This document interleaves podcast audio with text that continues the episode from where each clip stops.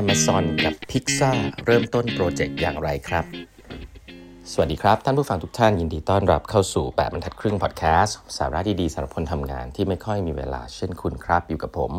ต้องกวีวุฒิเจ้าของเพจ8บรรทัดครึ่งนะครับครั้งนี้เป็น EP ที่ 1749 แล้วนะครับ ที่เรามาพูดคุยกันนะครับวันนี้นะฮะผมเล่าต่อนะถึงหนังสือ How Big Things Get Done นะครับที่ Daniel Kahneman แนะนำเนาะ เวลาเขาบอกว่าเราทำโปรเจกต์อะไรเนี่ยสำคัญที่สุดเลยคือตอนจุดเริ่มต้นนะฮะซึ่งวันนี้จะมี 2 เรื่องที่หนังสือเล่มนี้เขาแตะไว้นะครับ เป็นแนวคิดที่อาจจะไม่ได้ใหม่มากนะครับแต่ว่าเอามารีมายกันอีกครั้งหนึ่งเพราะเขาบอกว่าเรื่องนี้เป็นเรื่องที่สำคัญที่ทำให้โปรเจกต์ใหญ่ๆนะครับอย่างเช่นการก่อสร้างตึกใหญ่ๆการปล่อยจรวดหรืออะไรแบบนี้มัน fail นะฮะอันแรกที่มีความสำคัญมากๆนะครับก็คือเป็นแนวคิดของ Amazon นะฮะ บริษัท Amazon ของเจฟเบโซสเนี่ยถ้าใครทราบดีเนี่ยเขาก็จะมีแนวคิดอันนึงในก่อนทำโปรเจกต์นะครับก็คือการทำ document สองอันนะครับ อันแรกเขาเรียกว่า press release นะฮะอันที่ 2 คือ FAQ นะฮะผมเคยเห็นเอกสารนี้มาแล้วนะฮะน่าสนใจนะครับ press release คืออะไร หลาย ๆ ท่านเชื่อไหมฮะว่าเวลาเราพูดว่า press release เนี่ยถ้าคนที่ไม่เคยเห็น press release จริง ๆ อาจจะไม่เข้าใจนะเพราะว่าเวลาเราไปเห็นเอกสารแนว strategy นะแนวคอนซัลท์แนวอะไรเงี้ยเราก็จะรู้สึกว่าเวลาเราจะทำอะไรสักอย่างเนี่ยเราก็จะใส่เหตุและผลเข้าไปนะครับเเช่นนะครับเช่นถ้าเราเป็นเอกสารทั่วๆไปในการทำ strategy สมมติผมทำธุรกิจสินเชื่ออย่างเงี้ยธุรกิจสินเชื่อนี้ก็อาจจะบอกว่าเออเป็นธุรกิจเป็นธุรเป็นสินเชื่อที่ดอกเบี้ยเป็น bullet point นะฮะว่าข้อดีนะจุดขายคืออะไร จุดขายคือหนึ่งดอกเบี้ยราคาดีดอกเบี้ยต่ำนะสอง อะไรอะดอกเบี้ยค่าต่ำสองสามารถปรับวงเงินได้อัตโนมัตินะสามสามารถผ่อนชำระได้อะอะไรแบบนี้ใช่ไหมครับ C อนุมัติไวอะอันนี้เขาเรียกเอกสารภายในนะเอกสารภายในคือเอาไว้คุยกันเอง เข้าใจกันเองก็แบบเป็น bullet point เป็นข้อความเป็นอะไร เอกสารที่บริษัท consult ใหญ่ๆทำเป็นแบบนี้หมดนะครับ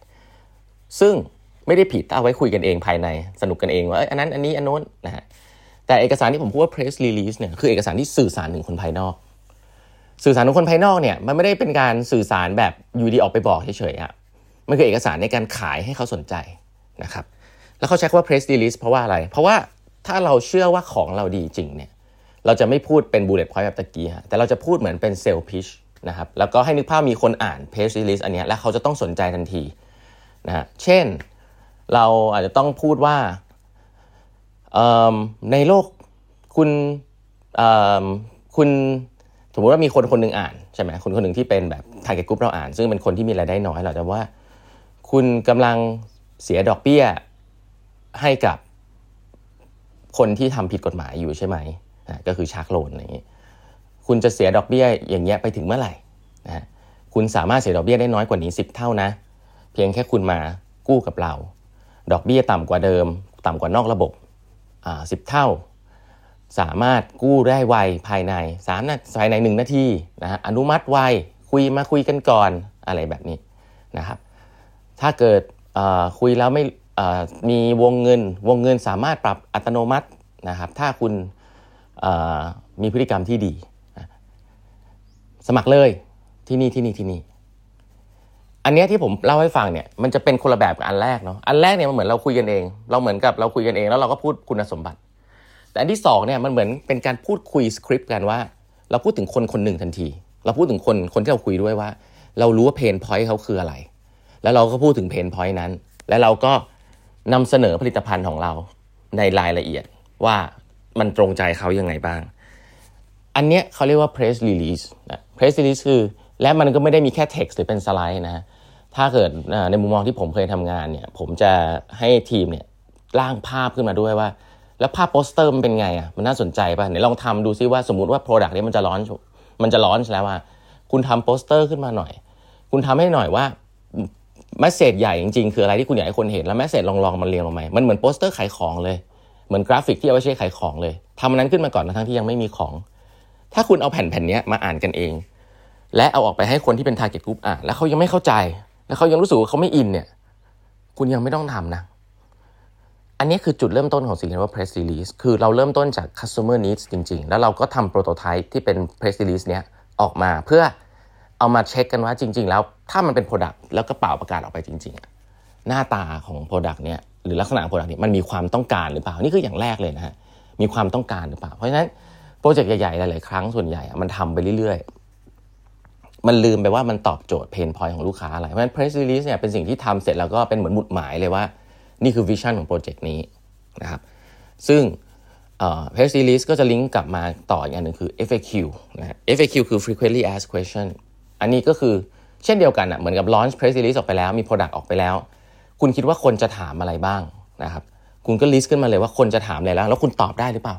คุณตอบรายละเอียดเหล่านั้นได้หรือเปล่า เช่น ถ้าเป็นสินเชื่อแบบตะกี้บอกว่า แล้วสินเชื่อนี้แล้วถ้าเกิด มีค่าปรับไหมนะฮะถ้าเกิดจ่ายไม่ตรงเวลาติดบูโรสมัครได้ไหมอะไรแบบเนี้ยพวกนี้ส่วนใหญ่ไม่ค่อยอยู่ใน press release แต่มันเป็นคำถามแบบเบสิกที่คนอยู่ในหัวอยู่แล้ว คุณตอบไว้ก่อนเลย เพราะว่าถ้าคุณตอบเรื่องนี้ไม่ได้เนี่ย product ของคุณมันก็อาจจะเป็น product ที่ไม่ได้ตอบโจทย์ขนาดนั้นนะเช่น ถ้าเป็นสินเชื่อนี้คนจะถามแน่นอนว่าติดบูโรสมัครได้ไหมถ้าคุณตอบว่า product คุณสมัครไม่ได้ มันก็เหมือน product ที่ไม่ได้ innovative อะไร เพราะว่าคนส่วนใหญ่เป็นแบบนั้น คุณก็ต้องมานั่งนึกแล้วว่าเฮ้ย เราจะเตรียมตอบคำถามพวกนี้ยังไง FAQ บางทีเขียนกันเป็น 50 เป็นร้อยข้อนะครับ ก่อนที่เราจะแบบเริ่มทำ product จริง ๆ นะครับ เพราะฉะนั้นการทำ PR FAQ เนี่ยไปดูรายละเอียดได้นะครับในในหนังสือของ Amazon หรือเปิดอินเทอร์เน็ตจะเจอนะครับ เล่มนี้ก็บอกว่าการทำสิ่งนี้มีความสำคัญกับโปรเจกต์ใหญ่ๆนะครับ นี่คืออันแรก อีกอันนึงเนี่ยคือการการทำโปรเจกต์แบบพิกซ่านะพิกซ่าคือบริษัททำหนังเนาะ เพราะบริษัททำหนังเนี่ยที่ที่มันเราก็รู้ว่าบริษัททำหนังเนี่ยจริงๆทำแล้วก็ success อันหนึ่งที่สุดยอดแล้วนะครับเพราะว่ามันเป็นคืออุตสาหกรรมบันเทิงเป็นอุตสาหกรรมที่น่ากลัวหนึ่งคือเราอะหลายๆครั้งผมคุยกับคนในอุตสาหกรรมบันเทิงก็ต้องบอกว่าเวลาทำอะไรออกไปอะมันไม่รู้หรอกว่ามันจะเวิร์กหรือมันไม่เวิร์กจริงๆนะอะไรที่มันเป็นสูตรในอดีต มันก็ทำมันก็อาจจะไม่เวิร์กในอนาคตอะไรแบบเนี้ยเพราะฉะนั้นเนี่ย มันเป็นอุตสาหกรรมที่ทำ prototype ยากนะอันนี้คือในแนวคิดก่อน เพราะว่ามันต้องทำออกไปอะมันมัน test กับคนดูมากไม่ได้ เพราะว่าพอ test มากไปเดี๋ยวคนก็อาจจะแบบรู้รู้ก่อนหรืออะไรเงี้ยแล้วก็เครื่องมือในสมัยก่อนเนี่ยจะยังไม่ได้มีเครื่องมือที่ทำทดลองอะไรได้มาก แต่บริษัทพิกซ่าเนี่ยเป็นบริษัทที่ทำ computer animation นะเขาเนี่ยก่อนที่จะทำ production นะที่จะจะขึ้น production ว่าแบบจะทำแล้วเนี่ย เขาจะทุ่มเวลากับการสิ่งที่เรียกว่า experimentation นะครับทำในกระดาษเขาจะเขาจะ fail ในกระดาษเยอะมากทำแล้วทำอีกทำแล้วทำอีกทำในกระดาษทำ mockup ทำในกระดาษทำ mockup เขาจะใช้เวลาตรงนี้เยอะกว่าบริษัทอื่นๆนะบริษัทอื่นเนี่ยอาจจะใช้เวลาทำ planning ประมาณนึงอะแล้วก็คิดว่าน่าจะเวิร์กแล้วแหละ แล้วก็ไปทำ production แต่พิกซ่าให้ความสำคัญกับ experimentation ในช่วงแรกมากนะฮะซึ่งหลักการนี้เป็นหลักการเดียวกับ design thinking การทำ prototype เลยนะว่าเขา การทำ testing ในช่วงแรกนะเพื่อว่าให้โปรเจกต์เนี่ยมันมีสิ่งที่เรียกว่า product market fit นะมีสิ่งที่เรียกว่าเออเราคิดว่ามันโอเคแล้วเนี่ยมีความสำคัญมาก มันจะมี failure อยู่ในนั้นเยอะมากนะครับมีการทำซ้ำอยู่เยอะมากเขาเรียก iteration แต่สิ่งเหล่านั้นเป็น learning curve ที่มีความสำคัญ แล้วก็ cost ที่เกิดขึ้นตรงนั้นเนี่ยมันน้อยมากฮะเมื่อเทียบกับการที่คุณไป fail ใน production ซึ่งเขาบอกวิธีการทำโปรเจกต์แบบนี้ในการทำหนังนะฮะหรือว่าการทำไอทีเนี่ยมันก็ลิงก์กับโปรเจกต์ ขนาดใหญ่ด้วยโปรเจกต์ขนาดใหญ่หลาย ๆ โปรเจกต์เนี่ยก็ทำเลย พอทำปุ๊บก็ก็ fail ทำคิดไปทำไปนะครับแต่โปรเจกต์ขนาดใหญ่ที่ work และ cost ไม่ overrun เนี่ยคือโปรเจกต์ที่ well planning นะฮะมีการทดลองเจ๊งในกระดาษเยอะๆนะเพราะการเจ๊งในกระดาษมีความสำคัญมาก ๆ ในการทำให้โปรเจกต์ไม่ fail นะครับ วันนี้เวลาหมดแล้วนะฮะ ฝากกด subscribe แปดบรรทัดครึ่ง podcast นะครับแล้วเราพบกันใหม่พรุ่งนี้ครับ สวัสดีครับ